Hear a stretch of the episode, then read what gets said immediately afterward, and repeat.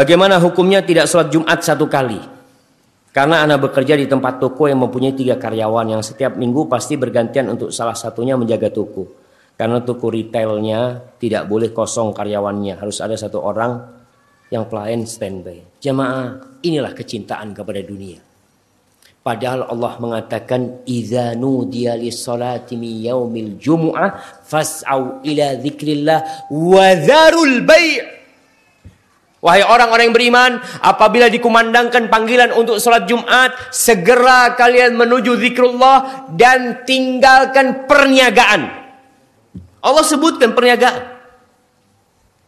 Makanya sekarang jadi masalah. Terkadang kala tokonya ini yang punya non muslim atau muslim cinta dunia. Dia berpikir kalau tutup berapa keuntungan yang hilang. Maka antum harus ngomong sama kita dagang gorengan suka ada yang lebih ya Ustaz ya. Kemudian uh, besoknya saya pilih Ustaz, saya sortir gitu. Sortir. Yang layak dijual saya jual kembali Ustaz. Diberitahukan ini yang gorengan kemarin. Tanpa keterangan Ustaz. Hah? Jadi saya campur dengan yang baru gitu Ustaz. Ah. Man ghasyana falaysa minna. Siapa yang menipu kami tidak bagian dari kami kata Rasulullah sallallahu alaihi wasallam. Tapi uh, ini Ustaz, kalau ada yang bertanya saya jelaskan Ustaz jujur gitu. Iya, tapi kalau tidak bertanya Anda bohongi dia kan ya? Ya, kalau nggak nanya saya diam aja Ustaz. ya itu namanya itu yang namanya ghish. Kata Rasulullah, "Fa in sadaqa wa bayyana." Jika dia jujur dan menjelaskan. Sedekah tadi itu dia jawab ketika ditanya jawab dengan jujur. Bayana tidak pun ditanya dia jelaskan. Itu syaratnya dagang yang mendapat keberkahan tadi. Bagaimana hukumnya menjual aksesoris wanita? Bros, tas cantik dan lain-lain atau menjual baju dengan beraneka ragam hiasan dan kita tahu akan dikenak, dikenakan di luar rumah. Baik. Ini berarti mukaddimahnya seharusnya sudah punya ya pemahaman kayak gitu. Sepertinya gitu. Baik. Mungkin barangkali ada sebagian jamaah yang mukaddimahnya belum ada tentang masalah itu. Saya kasih ganti saja misalnya. Apa hukumnya menjual pakaian yang terlihat sebagian aurat, misalnya menjual daster yang eh, lengannya pendek, kemudian kakinya hanya sampai lutut misalnya pakaian wanita yang masih terlihat auratnya. Boleh nggak kita jual? Jadi objek yang manfaatnya ambigu bisa dipakai untuk hal yang mubah dan bisa dipakai untuk hal yang haram. Maka ketentuannya adalah melihat konsumen. Nabi Shallallahu Alaihi Wasallam melarang jual beli senjata ketika musim perang. Nah Rasulullah SAW an istilah waktal fitnah Rasulullah wasallam melarang jual beli senjata ketika musim fitnah. Muslim sama muslim yang lain tempur misalnya. Jual senjata ketika itu nggak boleh. Kenapa? Memperparah keadaan. Sehingga pada asalnya senjata itu dijual boleh nggak pak? Ini hal yang mubah, bisa dipakai untuk nyembelih sapi, bisa dipakai untuk berburu dan seterusnya. Tapi ketika terjadi musim fitnah, kacau antara muslim dengan muslim yang lain, chaos terjadi di masyarakat. Padahal itu negara muslim misalnya. Menjual benda yang berpotensi untuk membunuh orang lain nggak boleh.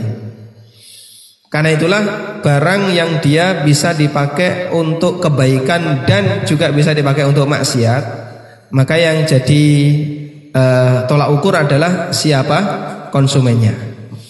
Dulu itu ada obat yang saya kenal obat ini karena dulu sering batuk sehingga sering beli ya. Namanya dextrometorphan.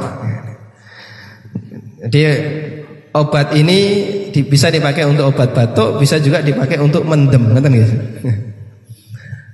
Karena sering digunakan untuk hal yang salah, ya, sering disalahgunakan, akhirnya obat ini kan ditarik ya. Sekarang sudah nggak ada, kecuali kalau dicampur yang lain.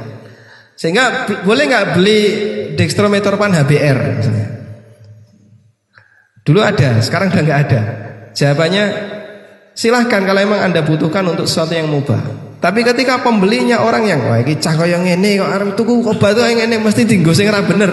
Jangan dikasihkan. Lem Aibon itu bisa dipakai untuk ngelem, bisa dipakai untuk ngelem. Kok mendem kabeh to Mas yang diceritakno. Bukan karena saya punya pengalaman ya wal billah. Jika barang yang seperti ini ketika dijual, maka yang dilihat siapa, Pak? konsumennya. Ya. Nah, wong ngene tuku koyo ngene, wah iki biasanya tinggu elek, jangan dijual. Maka kalau Anda bisa pastikan kira-kira pembeli pakaian ini adalah orang yang pada saat keluar rumah dia menutup aurat sempurna, silakan Anda jual ke sana. Tapi ketika pembelinya adalah ketika keluar rumah dia senang terbuka auratnya, ya, Anda ngasih ke dia ta'awun alal ismi wal udwan. Tolong menolong dalam dosa dan maksiat. Wallahu alam. Apa hukumnya jika kita membeli barang di medsos kemudian menjualnya kembali di medsos? Kalau barang itu sudah kita terima, kita beli, dikirim ke kita, kemudian kita jual kembali, boleh. Tapi kalau barang itu belum diterima, sudah dijual kembali, nanti kita pesan kepada penjual pertama, nanti tolong dikirim kepada alamat yang saya kabari ya, tidak boleh seperti itu. Karena dalam hadis jelas-jelas dilarang nah Rasulullah SAW antuba asilah haitsu tubta hatta yahuzaha tujaru ila rihalihim. Nabi melarang kita memperjualbelikan kembali barang yang kita beli sampai kita pindahkan ke tempat kita. Artinya kita terima dan kita bawa pulang. Ini dijualnya? Dan Hah? aluminium. Kaca dan aluminium. Enggak apa-apa. Kaca enggak pernah orang menggunakan kaca untuk menyembah Tuhannya. Ada? Jadi tidak masalah ya Ustaz kalau Yang dilarang kalau yang dijual itu adalah memang benda utama untuk kesyirikan tadi Seperti salib Ya Tapi kalau kaca setahu saya nggak pernah Atau sesajen yang khusus Itu memang merupakan cara untuk memanggil menyembah syaitannya atau jinnya Tapi kalau kaca, buku tulis segala macam tidak ada Buku masalahnya boleh Kata Rasulullah SAW membeli makanan dari Yahudi. Ya, dan dibayar oleh beliau dengan tidak tunai. Uangnya nanti kan bisa dibuat syirikan juga oleh dia. Tetapi Rasul tetap bermuamalat. Tadi bertanya waktu awal saya baru datang, apa hukumnya menjual barang mainan seperti boneka dan action figure seperti mainan Spiderman, Superman, robot. Mohon penjelasannya Ustaz. Bila menjadi figur, nanti anak Anda wala dan baroknya kepada orang-orang seperti ini. Padahal orang ini celananya nggak benar basahnya. Pakai cat baju dulu dia lengkap, celana dalamnya baru di luar. Ada orang seperti itu. Nanti anak-anak keluar rumah seperti itu, gimana perasaan Anda? dia lagi gandrung orang-orang seperti itu seperti itu nanti cara berpakaiannya jelas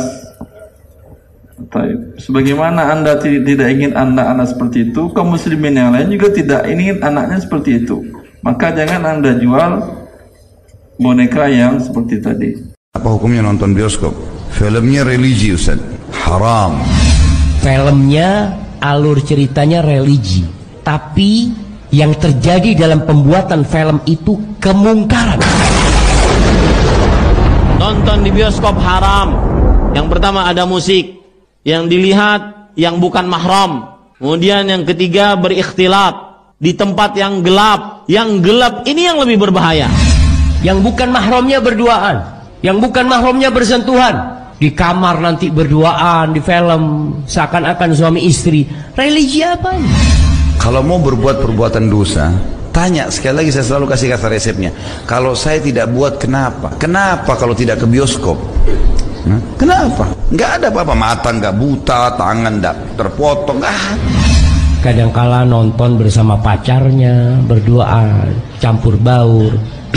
Tinggalkan hal itu jamaah. Orang muslim itu tidak menghadiri acara yang ada kemaksiatan di dalamnya. Nonton di bioskop haram. Tetap haram tetap haram.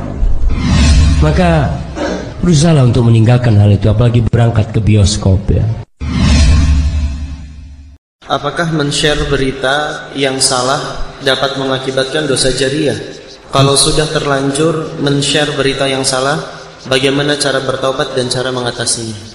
Kalau berita itu hoax dan berita itu berhubungan dengan masalah maslahat umum yang bisa menimbulkan ke kegaduhan, ini bahaya. Caranya apa? Antum share lagi. Mohon maaf, berita yang saya sampaikan tadi hoax. Harus. Karena antum yang nyebarin, maka antum yang harus memperbaiki. Harus. Apalagi kalau itu sifatnya ah, ilmu. Kalau masalah ilmu ternyata antum salah dalam menyampaikan, berapa orang yang harus antum tanggung dosa dia ya akhi azan ya Allah wa iyakum. Bahaya sekali. Maka ini ya akhi sekali lagi jadi sebelum kita menyebarkan berita, periksalah dulu dengan teliti. Hukum menutup jalan umum untuk manten. Ya. Manten yang tidak syar'i.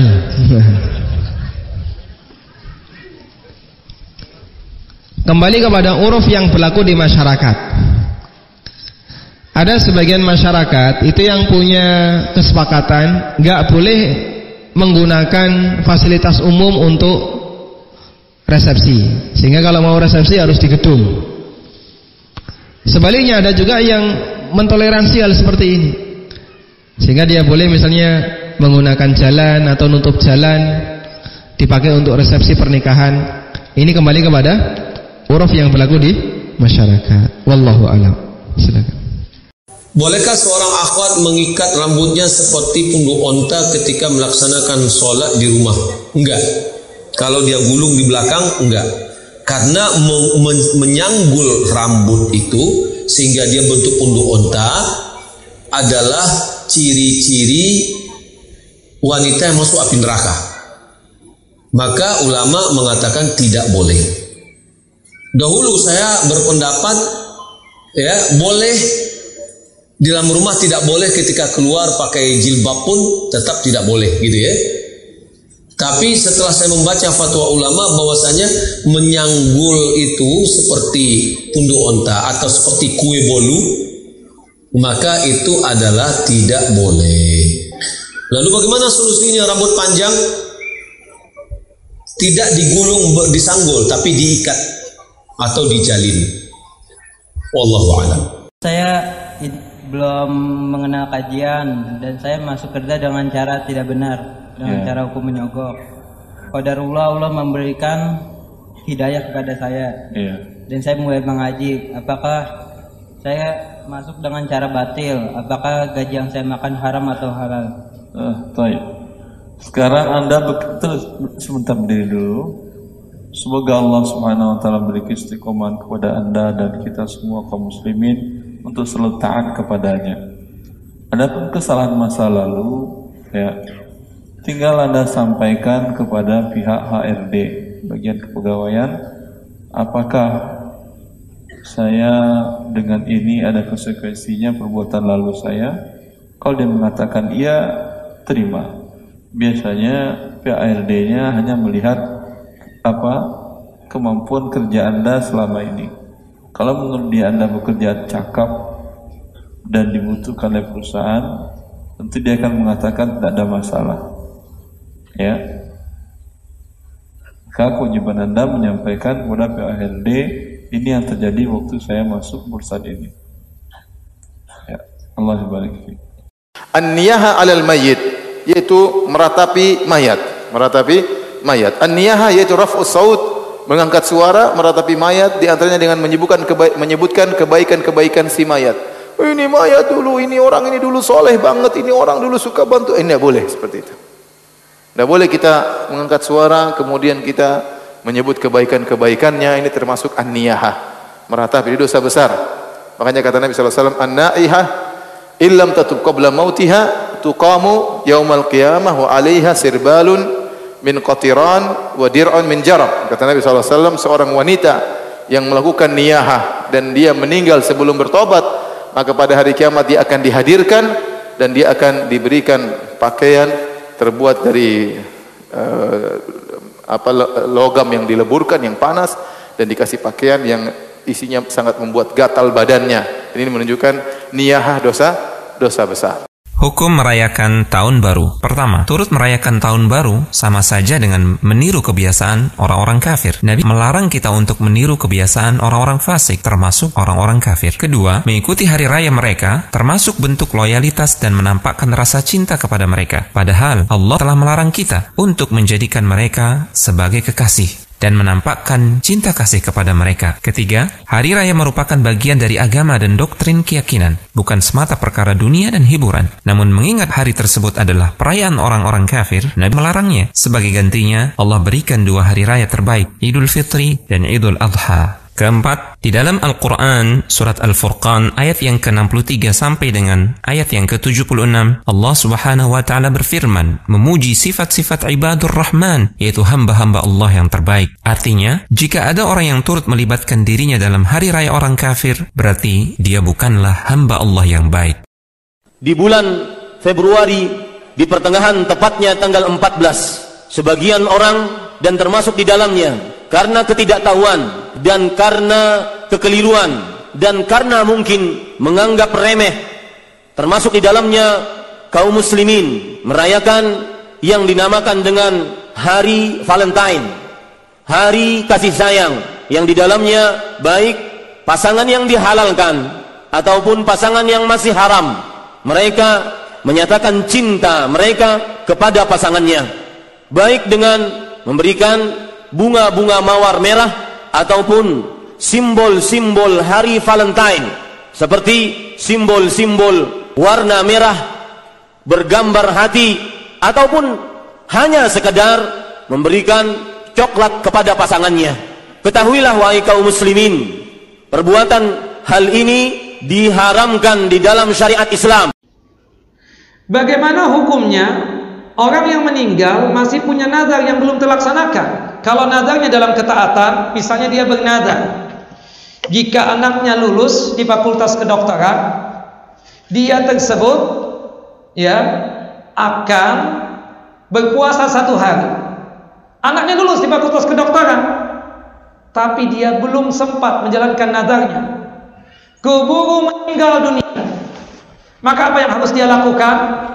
Kita katakan yang harus dia lakukan apa yang yang dilakukan oleh anak-anaknya atau keturunannya melunasi nazar orang tuanya. Dalam hadis ibunda Aisyah disebutkan bahwasannya ada seorang ibu yang meninggal dunia dan dia punya nazar waktu itu berkaitan dengan puasa.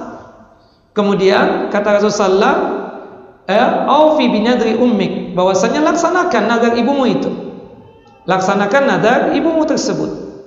Berkaitan dengan puasa man mata wa alaihi siyam falyasum waliyu barang siapa yang meninggal dunia kebetulan dia punya utang puasa termasuk utang puasa nazar. Maka kewajiban ahli warisnya untuk melunasi utang puasa nazarnya tadi. Jelas. Termasuk utang piutang. Kita sebagai ahli warisnya yang membayarkan apalagi kita tahu ma, apa ibu kita atau abah kita memang bernadar sebelum dia tersebut apa waktu dia tersebut masih hidup. Sampai meninggal ternyata belum dibayar. Kita sebagai ahli warisnya yang membayarkan atau menunaikan nadarnya tersebut. Wallahu a'lam.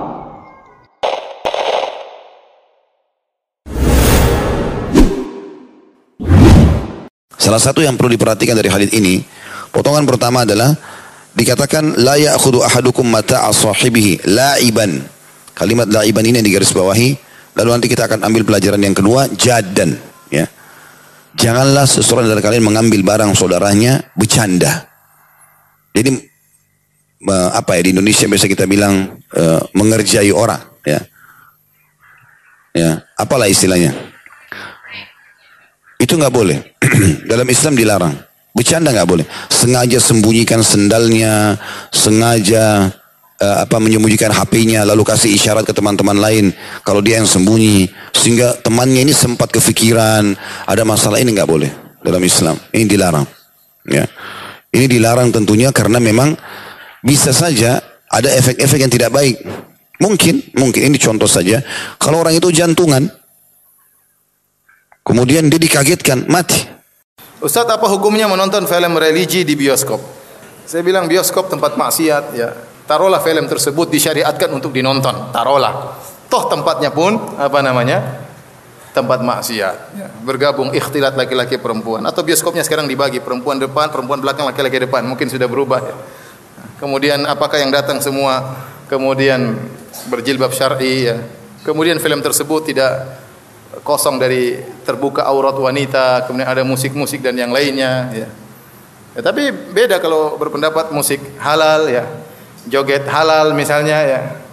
Kemudian nonton begituan halal ya repot saya bilang ya bukan begitu cara kita mengajarkan Islam kepada diri kita dan kepada anak-anak kita ya maka uh, alhamdulillah untuk menambah iman banyak caranya tidak harus ke uh, ke bioskop ya. Apalagi saya katakan tadi tempatnya tempat kemungkaran ya. Nyanyian diharamkan dalam agama Islam. Allah Subhanahu wa taala berfirman dalam Al-Qur'an wa minan nas man yashtari lahwal hadits liyudhilla an sabilillah. Di antara manusia ada yang membeli perkataan-perkataan yang melalaikan untuk menyesatkan manusia dari jalan Allah. Ulama dari para sahabat ahli tafsir di antaranya Abdullah bin Mas'ud, Abdullah bin Abbas, Abdullah bin Umar radhiyallahu anhum ajma'in mengatakan lahwal hadis. Perkataan yang melalaikan di sini adalah nyanyian. Bahkan beliau bersumpah, itulah nyanyian. Maka di sini semua nyanyian baik nyanyian yang katanya adalah religi, tidak religi, islami, tidak islami, masuk diharamkan di dalamnya. Kenapa? Karena tidak ada Pak, tidak ada pengecualian. Apakah kami sebagai orang tua berdosa membiarkan anak bekerja di bank riba?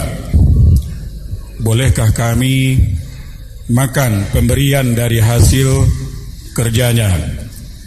Kalau kami suruh berhenti alasan dia karena tanggungan keluarganya, sementara suaminya tidak bekerja. Terima kasih Ustaz. Allah Ustaz. Tadi baru kita sampaikan Rasulullah Sallallahu Alaihi Wasallam satu biji kurma dan ini mungkin halal mungkin haram mungkin kurma hadiah halal bagi Rasulullah dan keluarganya dan mungkin juga korma sedekah ini haram bagi Rasulullah dan keluarganya dan yang mengambil anak kecil yang belum balik tidak ada dosa. Begitu marahnya Rasulullah dan begitu mengingatkan kepada cucunya dengan mengatakan kata kahin kahin lalu tegakah kita sebagai orang tua membiarkan anak yang sudah dewasa yang pasti ada dosa kemudian mendapatkan uang bukan untuk satu biji kurma tapi dalam angka bisa membeli ribuan biji kurma bukan syubhat kita sudah ngerti ini pasti hukumnya haram karena ijma para ulama bahwa bekerja di lembaga riba di lembaga bank riba itu hukumnya adalah haram tidak ada khilaf tidak ada khilaf. Kalau ada yang khilaf berarti dia bukan ulama. Saya su sudah membaca ini semenjak di tahun 65. Hah? Banyak mungkin orang tua kita yang belum lahir di tahun itu sudah ada kesepakatan ulama dunia yang dilakukan oleh Rabita Alam Islami yang mengukuhkan bahwa bank konvensional itu adalah haram dan riba dan bekerja di sana hukumnya haram dan riba. Rasulullah mengatakan tidak halal mendapatkan hadiah dari perlombaan kecuali tiga perlombaan saja. Yang tiga perlombaan ini berguna untuk ketangkasan dalam berjihad fi sabilillah. Pacu kuda, pacu unta dan lomba memanah. Ini boleh dapat hadiah dari pihak ketiga. Adapun selain ini hukumnya adalah haram dapat hadiah kecuali yang semakna dengan ini seperti lomba karya ilmiah. Atau lomba hafiz Quran atau lomba hafiz hadis-hadis Nabi Shallallahu Alaihi Wasallam atau cerdas cermat dalam masalah keislam atau ilmu syar'i. Maka hati-hati dan dalam perlombaan. Lomba main bola dapat hadiah dari pihak ketiga. Ya sponsor. Haram hukumnya ini. Karena main bola tidak ada hubungannya dengan jihad bisa ketika mereka bertanya kepada saya Ustaz kami gaji kami dipotong oleh pihak ambil zakat di perusahaan kami berapa? 2,5 persen gaji anda berapa? gaji kami 4 juta 700 Ustaz anak anda pengeluaran sebulan berapa? 7 juta Ustaz. Iya, Jabodetabek. Ya, kalau nak kuliah buat satu anak sudah habis 4 juta 700 sebulan itu. Belum lagi buat biaya hidup, buat kontrak, buat makan segala macamnya.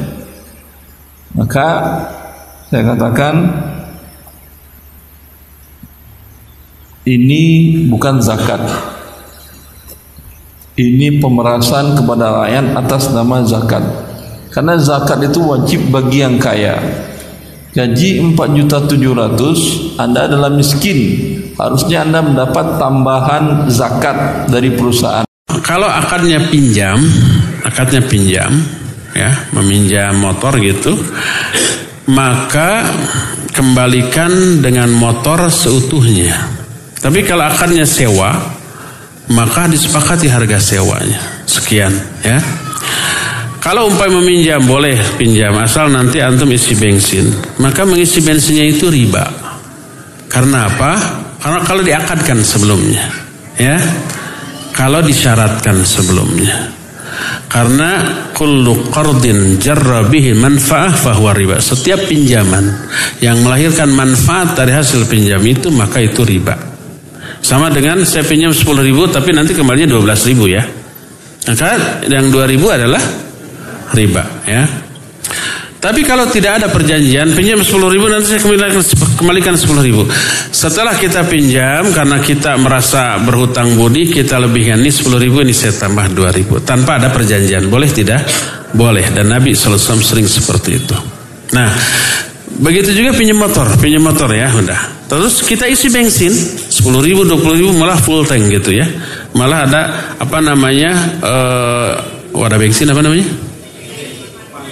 Kompan, jariken. Saya sudah isi full, nih 10 liter lagi. Tanpa ada perjanjian sebelumnya, boleh tidak? Boleh. Kita isikan bensin, kita kasih jarikan 10 liter gitu ya sebagai imbalan atas kebaikan dia tanpa disyaratkan sebelumnya itu boleh. Tapi kalau umpamanya syarat sok saya kasih nih motor awas harus full tank dan plus 10 liter jariken ya. Tambah makan siang selama dua hari. Itu riba karena ada ngambil manfaat dari hasil meminjamkan tidak boleh. Tapi kalau tidak ada persyaratan apa pun terus kita isikan bensin boleh tidak apa-apa. Bolehkah pemimpin memotong gaji karyawan jika datangnya telat dan apabila melanggar aturan yang telah ditetapkan oleh perusahaan? Jadi masing-masing punya hak dan kewajiban. Dan ketika orang melaksanakan hak dan kewajibannya secara uh, komitmen maka tidak akan ada tidak akan ada yang namanya pelanggaran. Karena itulah ketika ada orang yang membuat sebuah aturan maka di situ ada konsekuensinya kalau dia taat dapat reward kalau dia menyalahi dapat punishment dan adanya reward dan punishment ini konsekuensi yang tidak dilarang dalam Islam sah-sah saja. Karena itu para ulama membolehkan adanya asyartul jazai. Hukuman denda bagi dua pelaku akad yang ketika salah satunya melakukan one prestasi. A dan B misalnya melakukan kerjasama, kemudian siapa yang melakukan one prestasi, maka nanti dia terkena denda. Nah denda karena one prestasi seperti ini dalam Islam diperbolehkan dan itu masuk dalam kategori atau dibahas oleh para ulama dengan nama asyartu al-jazai. Nah, termasuk juga dalam sebuah perusahaan ketika ada karyawan yang dia disiplin maka nanti dapat reward sedangkan karyawan yang dia datangnya telat dipotong gajinya sesuai dengan nilai uh, pelanggaran yang dia lakukan insya Allah diperbolehkan dengan satu syarat ini dilakukan secara adil. Dengan satu syarat ini dilakukan secara adil. Sehingga boleh-boleh saja melakukan seperti ini dan ketentuan usahakan itu dilakukan secara adil. Dalam hadis riwayat Ahmad Nabi mengatakan alaihi salatu wassalam la yahillu li muslimin ayyurawi musliman. Tidak boleh seorang muslim itu membuat takut muslim yang lainnya. Nggak boleh. Asal nama muslim ini orang yang cinta damai. Dari salam, dari silim. Maka nggak boleh nakut-nakutin saudaranya. Mengancam saudaranya, meneror saudaranya, Apalagi ada orang yang kemudian beranggapan muslim itu teroris dari mana? Namanya aja nggak mungkin dia teroris. Namanya muslim. Orang yang cinta kedamaian. Dan Nabi Alaihissalam mengatakan nggak boleh nakut-nakutin saudaranya. Anda beralasan rokok tidak ada di zaman Nabi Sallallahu Alaihi Wasallam. Mengapa harus dilarang? Rokok baru ada kemudian di abad yang terakhir. Bagaimana mungkin kita minta ada Al-Quran yang berbicara tentang rokok, ada hadis yang berbicara tentang rokok, nggak masuk akal. Rokok itu haram, Pak. Anda cari kepada madhab semua, kecuali individu yang mungkin masuk dalam majelis ulama tapi masih merokok. Yang bilang bahwa rokok itu baik manfaat, ya tukang rokok. Wala taqtulu anfusakum innallaha kana bikum rahimah. Janganlah kamu membunuh diri dirimu sendiri. Sesungguhnya Allah Maha Penyayang kepadamu. Rokok mengandung 4.700 racun. Enaknya diapakan? Ini pemerintah mewajibkan jemaah dengan tulisan besar rokok membunuhmu. Maka ini sudah penentuan bahwasanya itu haram sebenarnya. Rokok itu, rokok itu antum beli, bakar, biarkan habis begitu saja. Haram enggak? Haram enggak? Enggak haram. Mubazir. Betul tidak? Beli, bakar, taruh aja gitu. Haram enggak? Apa namanya? Mubazir. Lalu antum beli, antum bakar, antum hisap, antum rusak paru-paru antum. Apa namanya? Antum beli, antum hisap, antum rusak paru-paru antum, antum keluarkan, antum rusak paru-paru anak antum sendiri. Apa namanya? Jadi keharamannya berlipat, berlipat, berlipat, berlipat. Perniagaan yang sifatnya uh, ada yang cash dan ada yang kredit. Uh, itu apakah uh, cara menghitungnya gimana Ustaz? Sebentar, Karena, jenis dagangannya barangnya apa Pak? Ada kebutuhan rumah tangga, ada pecah belah, ada uh, kain atau pakaian. Ya, baik. Uh, Ketika Bapak buka usaha ini, ya, berapa modal untuk barang yang bergerak, aset yang bergerak? Uh, taruh uh, 15 juta, Ustaz. Ini belum sampai nisab. Di akhir tahun cara ngitungnya Ustaz di haulnya? Enggak, awalnya awal paham. Umpamanya Anda buka usaha dagang tadi. Hmm. Anda ada uang 30 anggap Anda uang lim, lim, 60 juta. 60 juta sudah sampai nisab kan ya? Ya. Tapi yang Anda alokasikan, yang Anda salurkan untuk beli barang yang akan dijual belikan cuman sekitar 30. 10 umpamanya kontrak ruko Tinggal berapa lagi? 50. Nah, yang 10 untuk desain interiornya, rak segala macamnya. Tinggal berapa lagi? 40. 40 wajib zakat? Tidak. Dan itu pun 40 belum wajib 30 Anda beli barang. Ya, yang 10 biaya operasional yang ditahan untuk biaya operasional cash flow. Jelas Bapak? Ya. Ini belum ada kewajiban zakat. Uh, Belum sampai nisab. Sebentar dulu saya jelaskan. Semoga usaha tadi berkembang. Anggap usaha tadi mulai di satu Ramadan tahun ini. Di satu Syawal ternyata Anda hitung barang. Ya, dan uang tunai alhamdulillah sampai nilai 55 juta. Berarti Anda akan berzakat di satu syawal tahun depan andai ini tidak turun lagi. Di satu syawal tahun depan tadi, ya, Anda lihatlah namanya dagang ada uang tunai. Ya, ada piutang, ada barang, ada hutang. Ya, maka yang Anda hitung di waktu itu adalah uang tunai. Ada uang tunai humanya 30 juta per hari satu Syawal tahun depan tadi. Ada 30 juta. Kemudian ada barang di toko yang mau dijual maupun di gudang ada sekitar 50 juta. Sudah berapa? 80. Sudah masuk nisab? Sudah. Masih nisab dia. Ya. Kemudian ada piutang, ada orang beli dengan kredit yang lancar masukkan kemari.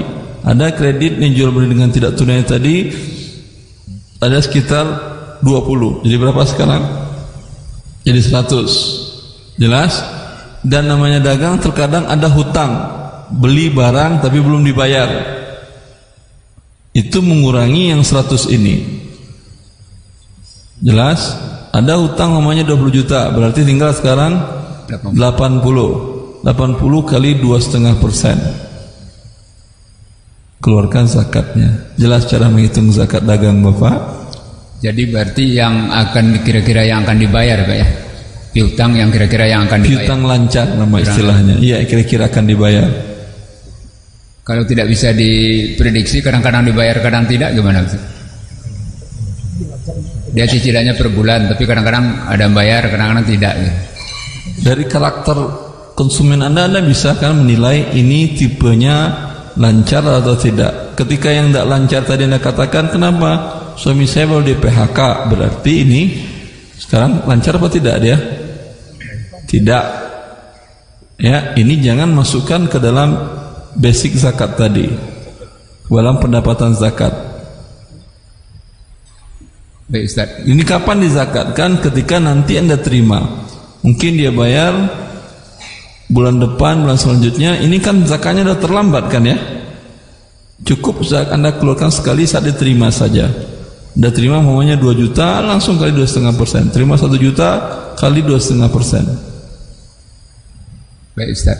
Uh, mohon agak sedikit uh, apa agak masih ragu saya yang di luar dari kalau yang ini sudah insya Allah Ustaz yang tentang zakat profesi tadi Pak. Kalau itu sudah yang pertanyaan saya pertama sudah. Cuma yang tentang zakat profesi yang gaji bulannya 5 juta. Tadi uh, biasanya kan untuk uh, praktis atau untuk menjaga dari 5 juta itu langsung dikeluarkannya uh, per bulan gitu.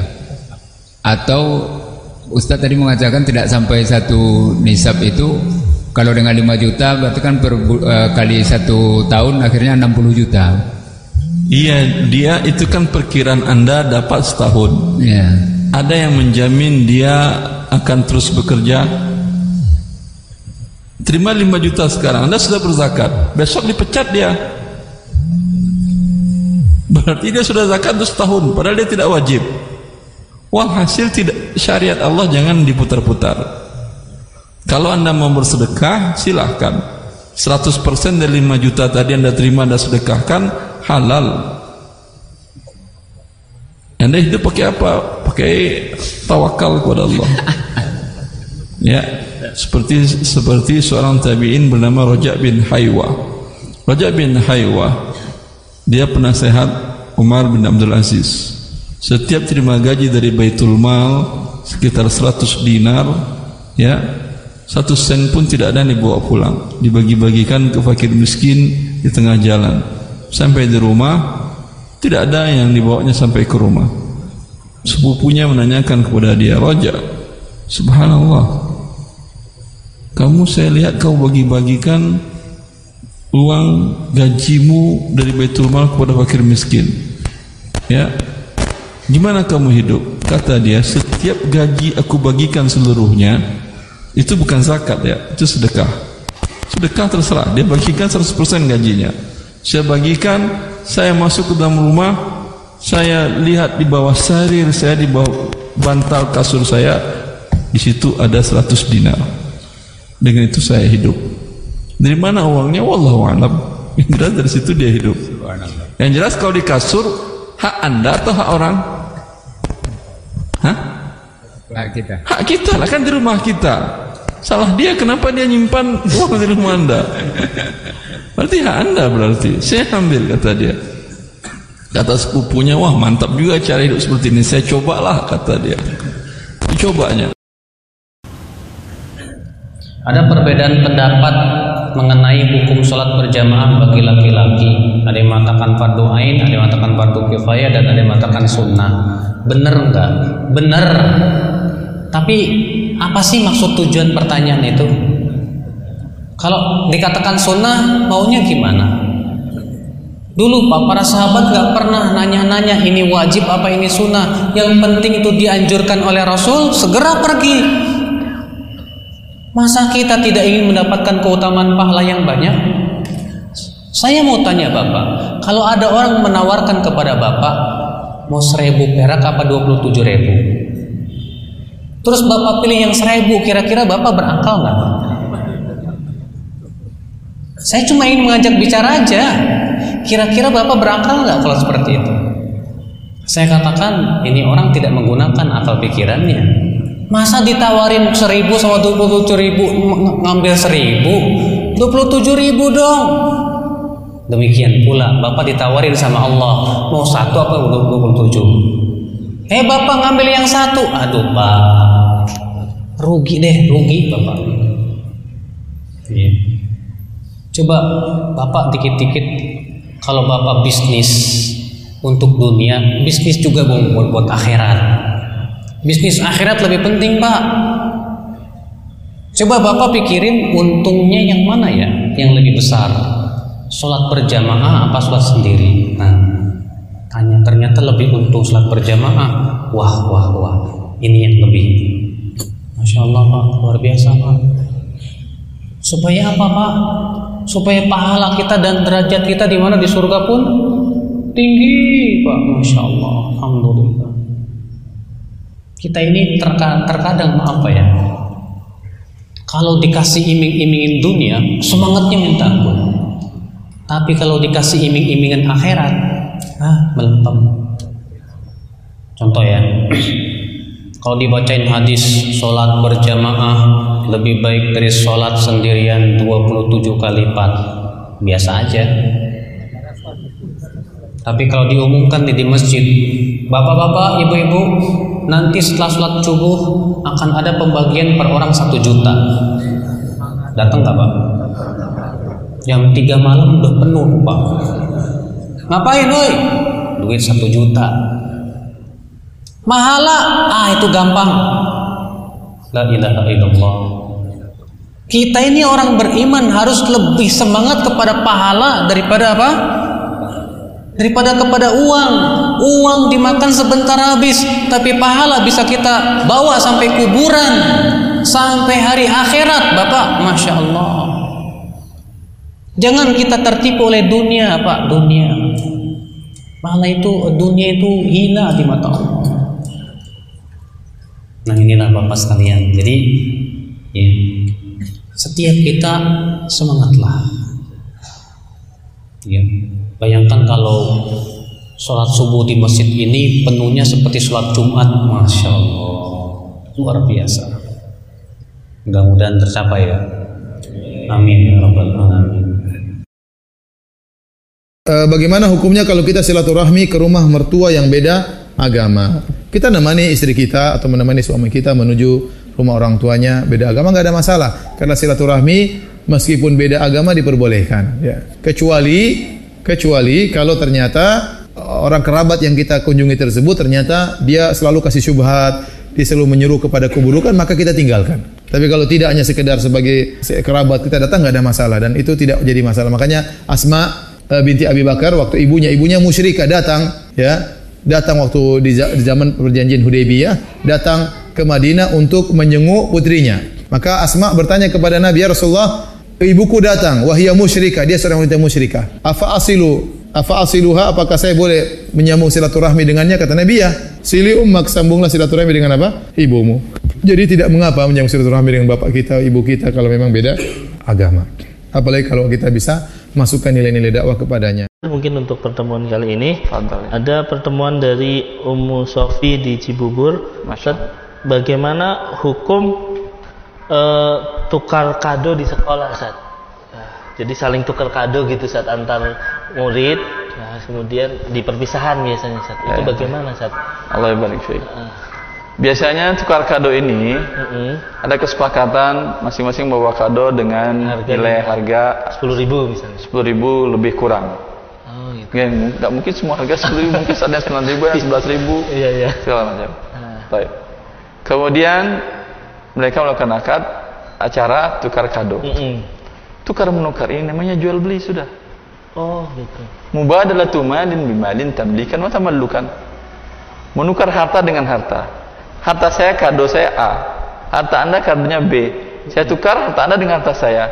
Harta Anda saya miliki, harta saya dan mereka miliki pada Anda. Jual beli atau tidak namanya? Iya. Jual beli.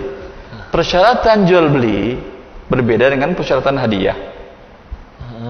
Hadiah boleh mengandung gharar. Tapi hadiah satu pihak. Tidak ada tukar menukar. Kalau menukar sekarang, besok saya berikan hadiah hari ini Anda buku. Besok Anda hadirkan hadiah sebagai pena. Itu tidak ada masalah. Hadiah itu sawab. Tapi ini satu majelis. Ini A, ini B hadiahnya. Tukar menukar. Ini namanya jual beli bukan hadiah. Hmm. Ketika jual beli, kalau hadiah boleh persyaratan gharar boleh. Saya hadiahkan suatu barang, saya taruh dalam amplop uang umpamanya, Ini saya hadiah hadiahkan kepada Anda. Boleh gharar. Jual beli tidak boleh gharar. Jadi Kalau umpamanya yang dibungkus ini memang harganya telah berkira 10 ribu tapi saya belum tahu isinya. Anda juga belum tahu isi saya. Gharar atau tidak? Besar ghararnya besar sekali. Kemungkinan yang saya berikan kepada anda anda punya 30 seperti itu nggak anda pakai yang anda berikan kepada saya 50 seperti itu punya saya saya nggak pakai apa gunanya saya beli? Nah, ini gharanya jelas. Gharanya fahish. Sehingga sering saya ingatkan kaum muslimin dalam hal ini. Ya mungkin ini masuk bagi dari mengingatkan kaum muslimin. Tidak semua niat baik tujuannya kan baik. Tujuannya mereka adalah ingin saling mempererat hubungan dengan bertukar hadiah bertukar kado ya apakah masuk dalam kata Rasulullah tahadu tahabu saling beri hadiah lah saling mencintai. Itu hadiah yang tidak seperti ini. Ini bukan ini jual beli bukan hadiah. Hadiah hari ini ah saya hadiahkan anda buku namanya buku Ibnu Qayyim. Besok saat anda umroh anda beli buku yang lain anda hadiahkan ke saya. Itu boleh bukan jual beli namanya. Tapi meskipun nominalnya ditentukan tetap? Meskipun nominal ditentukan karena sekarang koror masalahnya. Gitu ya, gitu ya. Ini supaya ya buat umum Sofi di Cibubur biar dan saya kira bukan umum Sofi kaum muslimin kaum umumnya hampir muslimin 50. di seluruh hampir di hampir setiap sekolah seperti Iya, itu setiap iya. perpisahan gitu kan. Ini jadi pembelajaran bahwasanya itu ada unsur goror di situ yang menjadikan Nah, ini seperti jual beli mubadalatul malin malin jadi haram tentunya saja. Nah, jadi pembelajaran ini. Nah, syukur, eh, terima kasih ini pertanyaan yang bagus namun eh, kita akhiri dengan eh, kalimat penutup dari Ustaz. Iya. Semoga kaum muslimin dan kaum muslimat ya kembali kepada agama Allah dengan pelajaran dan mengamalkannya. Suatu hal yang biasa seperti pertanyaan tadi Ibu Sofi dan lain-lainnya. Ya. Saya memberikan eh, kajian muamalah di beberapa pusat pertokoan di Jakarta, pusatkan kulakan gitu. Pa- Mereka juga pada kaget. Masya Allah. Banyak hal-hal yang selama ini menurut mereka, mereka nggak tahu itu hukumnya haram. Ternyata dalam transaksi keseharian mereka adalah haram. Dan Alhamdulillah ada celutukan dari salah seorang di antara mereka. Alhamdulillah Ustaz, kita tahu sebelum kita wafat. Alhamdulillah. Sehingga kita bisa bertobat dan bersihkan harta-harta kita dari yang haram. Ya, teruslah belajar karena kita tidak dilahirkan oleh Allah dalam keadaan mengerti semua ilmu. Harus kita belajar. Kemudian kita amalkan sesuai dengan syariat Allah. Wabillahi taufik. Iya. Ya, jazakumullah khairan atas masukannya. Ya intinya apa satu nasihat yang berharga bahwasanya banyak sekali muamalah-muamalah yang ternyata eh, itu mengandung unsur-unsur yang diharamkan oleh Allah Subhanahu wa taala. Oleh karena itu ya keberadaan rubrik atau program tanya muamalah ini sendaknya memberikan pengajaran kepada eh, para pemirsa sekalian tentang eh, transaksi-transaksi muamalah yang mudah-mudahan bisa memberikan pencerahan apakah ini halal atau ini haram. Nah, kembali kepada para pemirsa Niaga TV yang ingin menanyakan pertanyaan apa pun uh, ya tentang muamalah silahkan layangkan pertanyaan anda di uh, email di bawah ini atau nomor telepon yang tertera di bawah ini uh, insya Allah akan langsung kita tanyakan per episodenya ke uh, Dr. Erwandi Tarmidi dari kami mohon maaf atas segala kekurangan kita akhiri Assalamualaikum warahmatullahi wabarakatuh Waalaikumsalam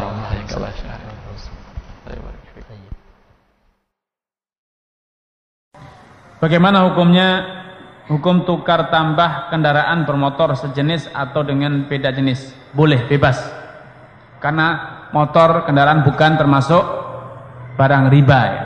Yang barang riba itu adalah alat transaksi emas, perak, uang atau makanan pokok dan bumbu. Adapun barter yang lainnya itu bebas dengan cara apa pun. Yang penting eh, dilakukan dengan taradin.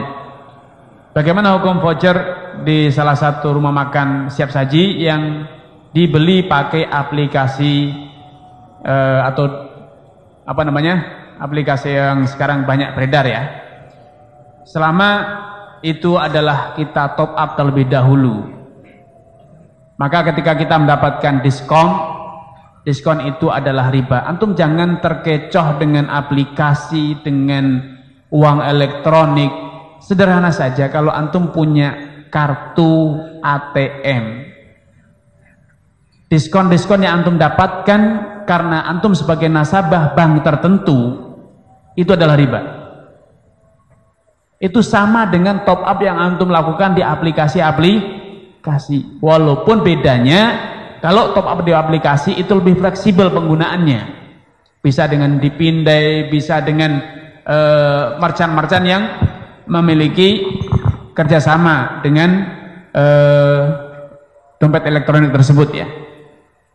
Sedangkan kalau kartu ATM hanya bisa dilakukan kalau ada EDC dan kemudian ada promo, ada MOU antara bank dengan pusat belanja tersebut. Hanya itu bedanya. Selebihnya tidak, tidak ada beda, sama. Sehingga diskon apa saja yang didapat karena antum punya deposit atau top up itu adalah riba. Tapi kalau tidak ada promonya, tidak ada diskonnya, maka insya Allah tidak mengapa. Ya, eh, alhamdulillah salatu wassalamu rasulillah. Emani sendiri tidak masalah ya karena itu adalah e, perkembangan zaman yang tidak bisa dihindari. Sebagaimana dulu masyarakat menggunakan dinar dan dirham kemudian beralih menjadi uang kiral e, kemudian sekarang menjadi uang elektronik ya uang elektronik. Dan itu tidak masalah karena memang uang itu bukan pada bahan bakunya pada fisiknya tapi adalah pada pengakuan publik pada kepercayaan publik. Ketika masyarakat secara luas percaya bahwa uang kiral sebagai alat transaksi yang sah yang final. Demikian juga sekarang berganti menjadi uh, uang elektronik yang semula uang kiral yang semula sebelum uang kiral menjadi adalah uang uh, logam ya. Logam mulia. Itu, itu tidak masalah ya. Tapi yang paling penting adalah bagaimana kita mem, uh, berperilaku dengan mata uang tersebut baik uang kiral ataupun uang uh, elektronik ketika kita barterkan dengan e, sesama uang ada pertambahan maka itu riba. Tapi ketika itu transaksi e, tunai baik dengan uang kilat atau uang elektronik transaksi barang jasa maka tidak masalah. Yang muncul masalah adalah ketika kita top up e, kemudian mendapatkan harga yang berbeda dari pembayaran yang tunai. Maka ini ada e, unsur riba karena berarti top up itu kan kita telah menyimpan dana seperti kita deposit di bank kemudian mendapatkan bunga. Itu adalah riba ya. Baik Ustadz kalau seandainya saya masuk ke supermarket saya masuk ke mall memang kebetulan saya belanja. Saya belanja ada kebutuhan di sana kemudian ada undian. Kalau belanja dapat mobil dapat motor dapat apa terus saya ikut formulirnya lalu saya isi. Bolehkah dalam Islam? Jawabannya boleh tapi dengan syarat. Memang tujuan antum belanja. Bukan itu tujuannya. Kebetulan memang kita punya hajat belanja di sana kemudian kita ikut formulir sebagai biaya promosinya mereka nggak ada masalah. Tapi kalau kita belanja sampai hanya numpuk barang hanya kena kejar target itu tuh judi. Nggak boleh. Jadi haram. Jadi belanja situ aja itu kan dijanjikan mobil. Karena judi itu kan mengundi nasib. Bisa dapat, bisa enggak. Jadi dia bisa jadi halal di satu sisi. Kalau kita kebetulan memang punya hajat, kita beli sembako misalnya kebutuhan kita segala macam. Kebetulan di supermarket itu ada promosi. Kalau belanja sekian dapat ini. Atau isi formulir ini kemungkinan diundi akan dapat ini. Itu tidak ada masalah. Karena memang kebetulan artinya ada enggak ada kita tetap belanja. Tapi kalau kita secara khusus datang belanja di situ hanya karena kejar target sehingga kalau nggak dapat kecewa, maka ini judi. Hukumnya judi, ya.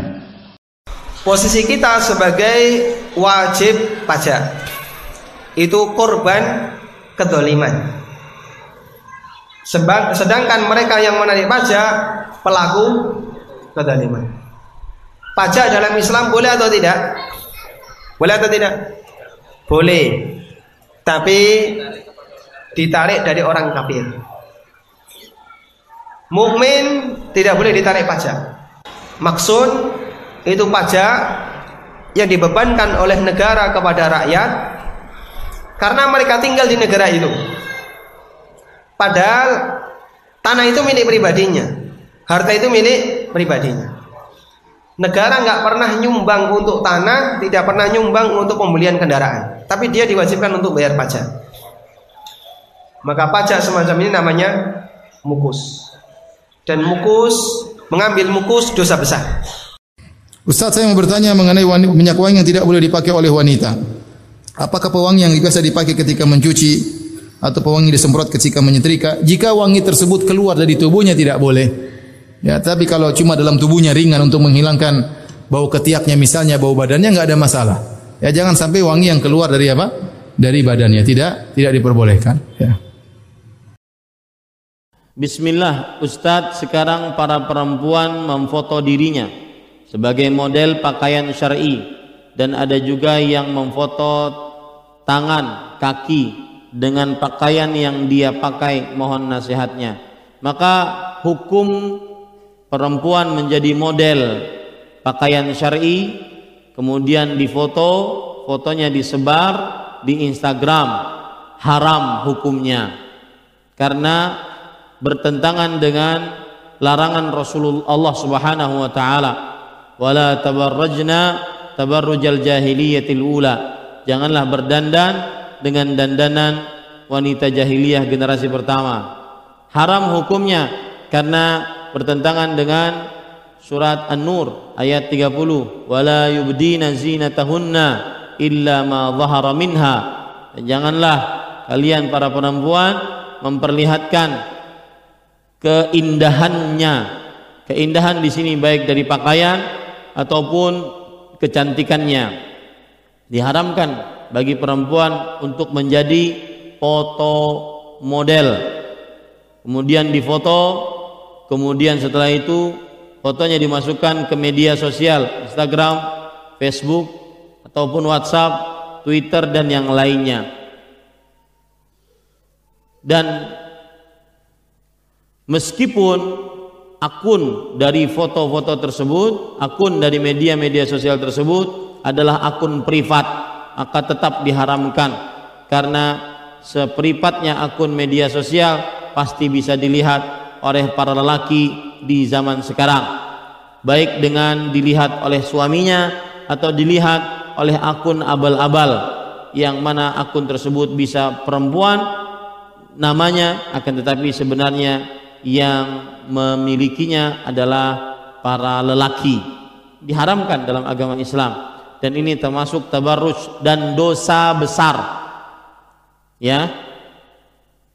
Perhatikan baik-baik seorang perempuan menjadi foto model dosa besar. Dosa besar.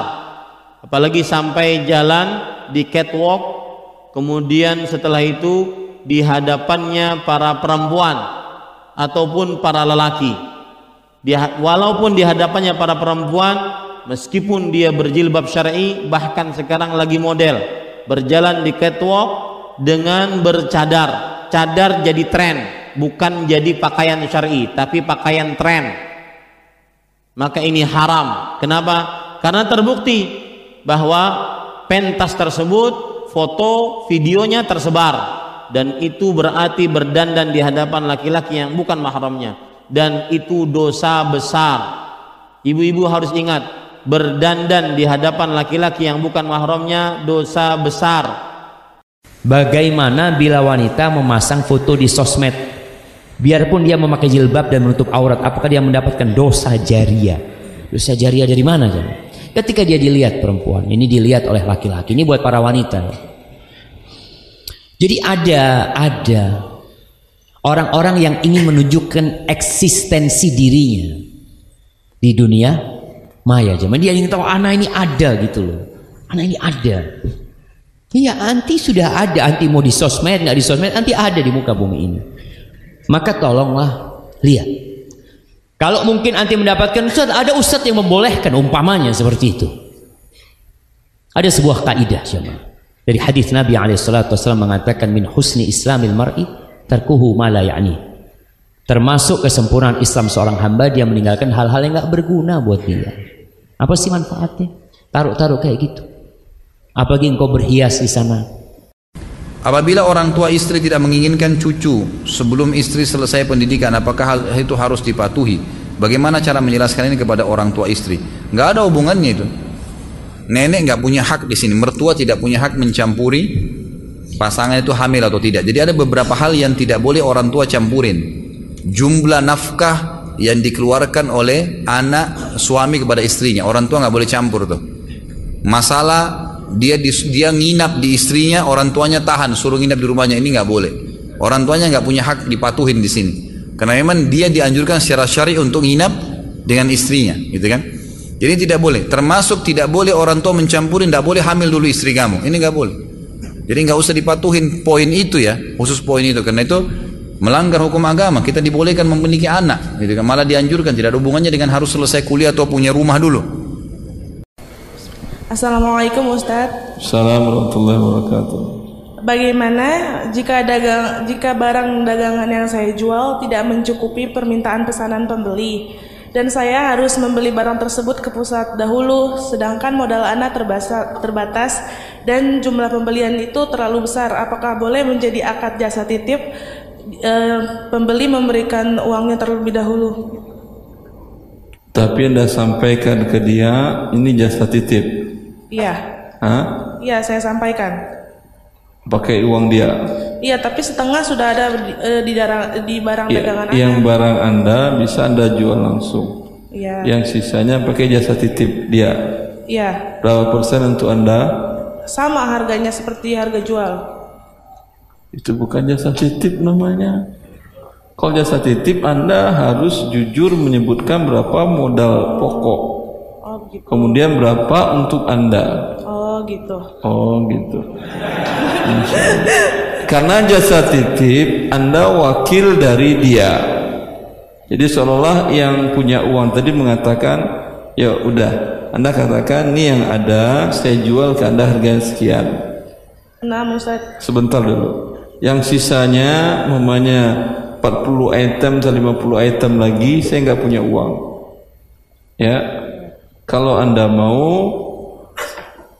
saya wakil dari Anda untuk membelikan dan beri saya fee berapa persen tergantung 10 persen, 15 atau 20 Fee-nya tergantung pembeli, Ustaz. tergantung Anda fee-nya dan kesepakatan dengan dia Ya, baik. jelas kemudian Anda sekarang posisi Anda kepada yang punya barang produsen atau supplier ya bukan Anda untuk beli untuk diri Anda beli untuk orang lain. Iya. maka setiap manfaat bukan untuk Anda. Iya. ternyata harganya sekarang jauh lebih murah daripada harga modal Anda dahulu. Tetap Anda jujur mengatakannya kepada si yang mewakilkan Iya, Ustaz. Nah, biasanya Anda belanja dengan harga 80.000 per item. Anda jual 100.000 pas lagi ini harga per item cuma 70 ya Anda jujur dia mengatakan 70 fee Anda tadi sudah dapat 20 ribu rupiah umpamanya. Itu keuntungan dia. Nah Ustaz. jelas saya ibu Jelas. Jazakallah khairan, Ustaz. Assalamualaikum Waalaikumsalam Saya mau menjual rumah karena ingin keluar dari riba Dalam proses penjualannya saya memakai jasa marketing atau calo. Yang saya tanyakan adalah apakah diperbolehkan proses jual beli tersebut? Karena dalam penjualannya melibatkan orang kedua atau calo sehingga pembeli rumah mendapatkan harga lebih mahal dari harga yang Anda pasarkan. Contoh harga Anda 130 juta, marketing 140 juta. Tayyib. Jadi proses pencaloan atau praktek pencaloan ini dalam bahasa Arab disebut dengan samsaroh. Pelakunya namanya simsar. Namanya simsar, ya. Kalau punya anak laki-laki jangan dinamai simsar, artinya calo. Dan calo seperti ini adalah tradisi pedagang di zaman sahabat. Bahkan Abdurrahman bin Auf radhiyallahu an ketika beliau mengawali bisnisnya dari titik nol setelah meninggalkan Mekah menuju Madinah jatuh semua hartanya ditinggalkan jatuh miskin. Dari titik nol mulai dari nol. Seperti Pertamina ya mau ngisi BBM mulai dari nol Pak ya. Beliau mengawali bisnisnya mulai dari nol. Apa yang dilakukan oleh Abdurrahman bin Auf? Abdurrahman tidak nyari modal tapi Abdurrahman apa minta ditunjukkan di mana pasar setelah itu beliau melakukan uh, sebagaimana kebiasaan bisnis sebelumnya yaitu jadi calo. Mempertemukan antara penjual dan pembeli. Beliau pelajari karakter masing-masing penjual di situ. Penjual A produknya apa saja, penjual B produknya apa saja dan begitu seterusnya. Dalam satu pasar beliau pelajari. Selanjutnya Abdurrahman tunggu di depan pasar. Ada orang masuk ditanya, "Bapak butuh apa?" "Butuh ini." "Baik, bisa saya tunjukkan tempat yang bagus." Dan begitu seterusnya. Dari hasil seperti ini Abdurrahman bisa membawa apa? Emas sebesar satu kurma. Biwas ninawatin minat minat dahab. Emas sebesar satu kurma. Emas satu genggaman, satu kurma. Tanya. Ini beratnya berapa, Pak? Lihat saja nggak pernah apalagi nimbang ya. Itu dari hasil tadi, Pak. Makanya jadi calo itu bukan sesuatu yang tercela. Terus proses pencaloan itu ada dua, simsar itu ada dua. Yang pertama, simsar yang harganya ditetapkan oleh pemilik barang. Sementara pihak calo hanya dikasih fee. Misal, tanah ini atau rumah ini saya jual dengan harga 130 tolong jangan dinaikkan. Tawarkan ke konsumen 130 nanti kalau laku kamu saya kasih 2% baik. Ketika calo setuju maka dia nanti terlarang untuk menaikkan harga. Andaikan dia menaikkan harga kok laku? Dinaikkan jadi 140 ternyata laku. Maka 140 ini haknya siapa? Pemilik rumah 100% dan calo tetap dapat 2%. Kalaupun dia mau minta tambahan ya silahkan minta ke pemilik rumah. Karena dia nggak berhak untuk menaikkan. Yang kedua, calo yang dikasih izin untuk menaikkan harga barang. Sebagaimana keterangan Ibnu Abbas. Ini dari saya sekian, kamu kalau mau ngambil margin ya terserah bebas. Maka nanti ketika dia mau mendapatkan upah, dia silakan menaikkan harga barang. 130 kemudian dia saya naikkan jadi 140 kalau diizinkan oleh pemilik barang silahkan. Dan dua-duanya diperbolehkan. Penentu dalam hal ini adalah siapa? pemilik barang. Apakah dia mengizinkan untuk menaikkan harga atau tidak? Sehingga proses tadi silahkan diperbolehkan. Wallahu a'lam. Assalamualaikum Waalaikumsalam saya mau menjual rumah karena ingin keluar dari riba dalam proses penjualannya saya memakai jasa marketing atau calo. Yang saya tanyakan adalah apakah diperbolehkan proses jual beli tersebut? Karena dalam penjualannya melibatkan orang kedua atau calo sehingga pembeli rumah mendapatkan harga lebih mahal dari harga yang Anda pasarkan. Contoh harga Anda 130 juta, marketing 140 juta. Jadi proses pencaloan atau praktek pencaloan ini dalam bahasa Arab disebut dengan samsaroh. Pelakunya namanya simsar. Namanya simsar, ya. Kalau punya anak laki-laki jangan dinamai simsar, artinya calo. Dan calo seperti ini adalah tradisi pedagang di zaman sahabat. Bahkan Abdurrahman bin Auf radhiyallahu ketika beliau mengawali bisnisnya dari titik nol setelah meninggalkan Mekah menuju Madinah, jatuh semua hartanya ditinggalkan, jatuh miskin. Dari titik nol, mulai dari nol.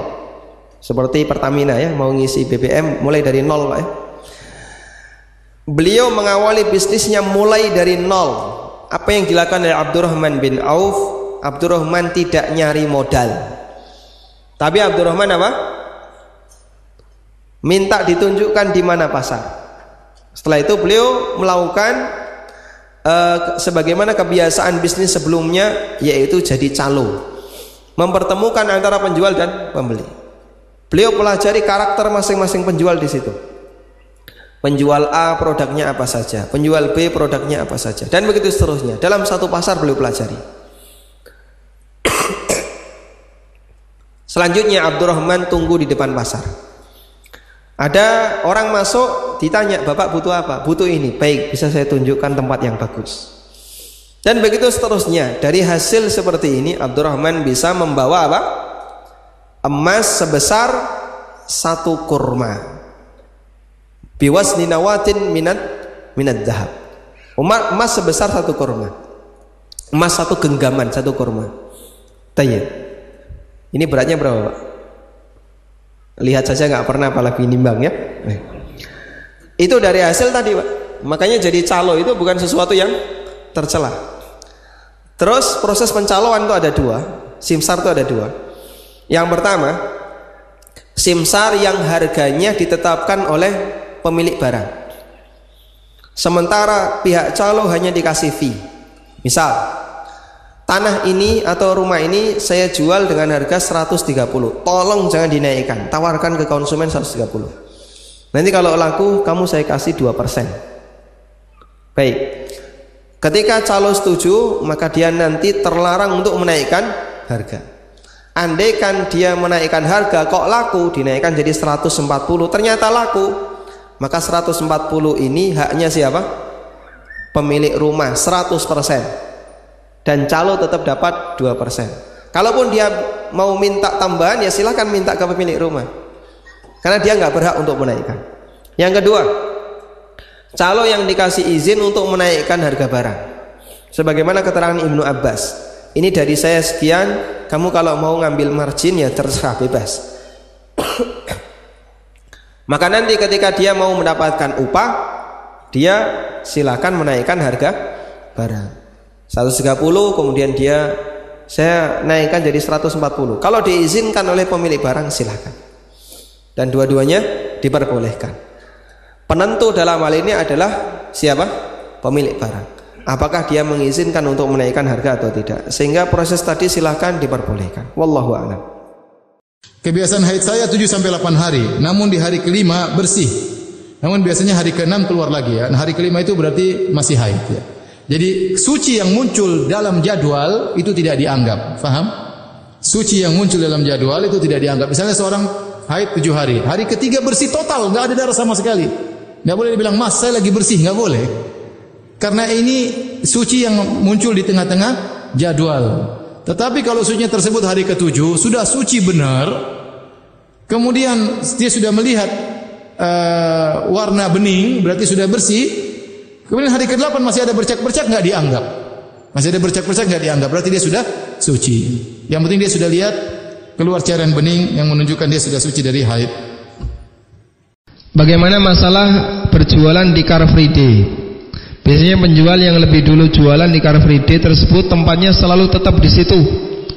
Sehingga kalau ada penjual yang baru harus menunggu apakah ada penjual yang penjual yang lama tidak datang agar bisa mendapatkan tempat atau tidak. Nah, ini salah satu kesalahannya.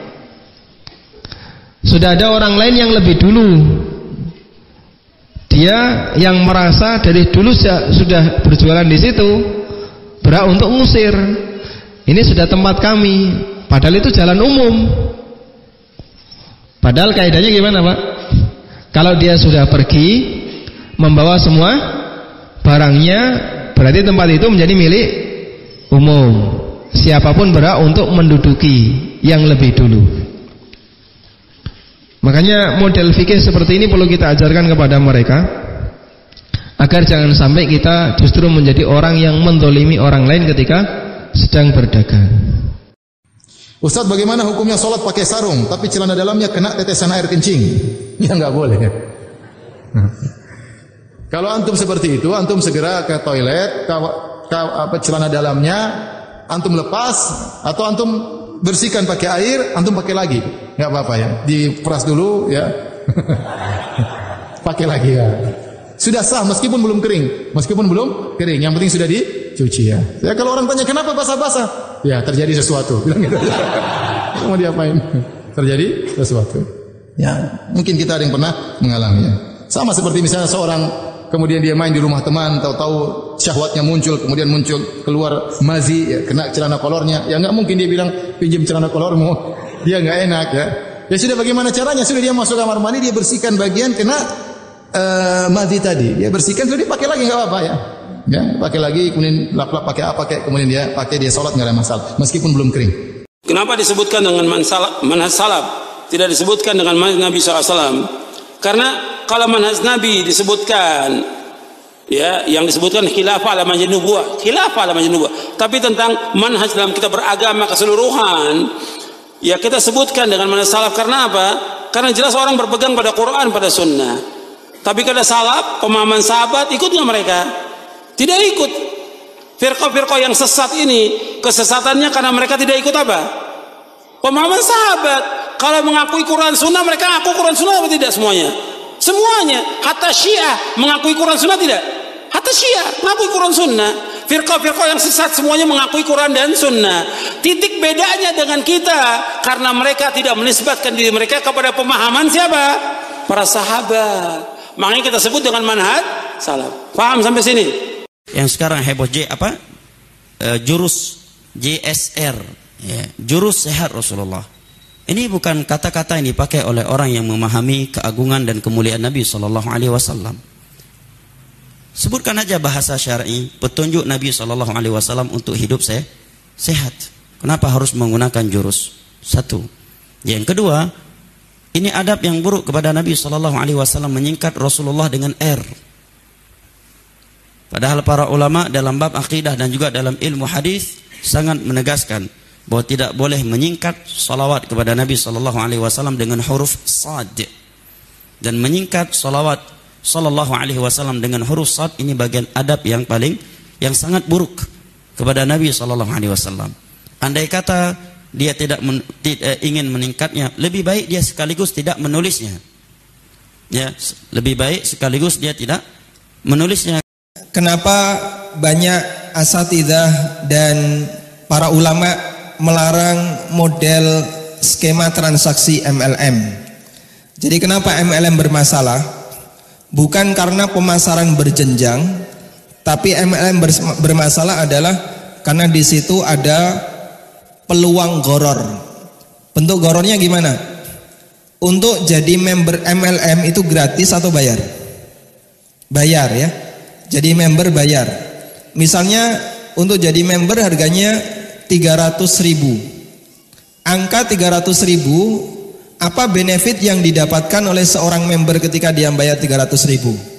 Oh anda nanti akan mendapatkan produk sebuah contoh produk. Yang kedua nanti dapat starter kit dapat marketing kit. Yang itu kalau di total nilainya kurang dari 100 ribu. Berarti masih ada sisa 200 ribu. Kenapa dia mau bayar 300 Padahal fisik yang dia dapatkan nilainya tidak sampai 100. Alasannya adalah ada peluang untung yang bisa dia dapatkan. Yaitu bisa dapat fee ketika berhasil mencari downline. Namanya mencari downline ini bisa dipastikan atau tidak? Tidak, sifatnya peluang. Tapi peluang ini dalam kamus MLM itu dijual nilainya 200 ribu nanti kamu kalau dapat banyak downline bisa untung sekian. Kalau nggak dapat downline gimana? Ya rugi 200 ribu. Dan itu masuk dalam kategori jual beli goror. Membayar senilai tertentu tapi objek yang diserahkan tidak bisa di tidak bisa diukur. Bisa ada, bisa tidak, dan itu tidak ada kejelasan. Maka transaksi seperti ini hukumnya tidak diperbolehkan dalam Islam. Kenapa ria itu bisa muncul? Pertama, karena ingin dipuji, haus pujian orang. Ingin nunjukkan hebatnya, pintarnya dia, apanya dia bisa timbul ria di hadapan orang. Kadang-kadang kita ingin menunjukkan kita ini pintar, kita ini jago, kita ini semuanya bisa. Biasanya kalau sudah muncul ingin dipuji, muncul sombong. Bayangkan kalau sombong itu ada pada diri seorang pengajar, maka dia akan mengatakan yang lain itu bodoh, tolol, tak punya ilmu. Ini cuman dia saja yang berilmu. Hati-hati itu. Ya, karena dia akan masuk karena kita haus akan pujian orang. Kemudian ingin apa yang ada di milik di orang lain itu bisa timur ria. Saya umpamanya ya, saya mau datang ke sini, saya ingin semua orang harus perhatian kepada saya supaya ninggalkan ustadz-ustadz yang di sini. Lalu dengan cara ini membuat sehingga saya ini ingin dikumpul. Semua orang tak boleh ngaji tempat lain, cuman saya saja yang bisa ngaji.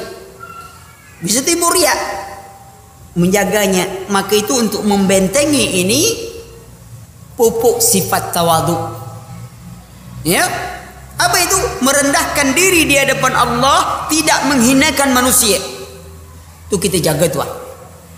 Ikhwan Imam Sufyan Sauri itu gelarannya Amirul Mukminin fil hadis hafalannya 300 ribu sampai 1 juta hadis kita 300 ribu sampai 1 juta habis. Kan beda-beda tuh.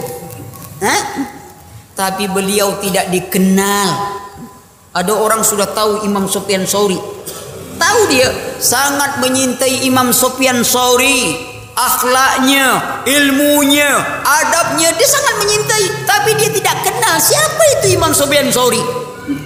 Lalu suatu ketika Imam Sufyan Sauri ingin ke Mekah perbekalan habis lalu dia lihat sebuah sekafilah lalu diminta izin sama pemimpin kafilah boleh saya ikut kafilah ini untuk ke Mekah kata ketua kafilah boleh tapi anda harus jadi tukang masak orang ini tak tahu siapa yang disuruh tukang masak nih ya baik.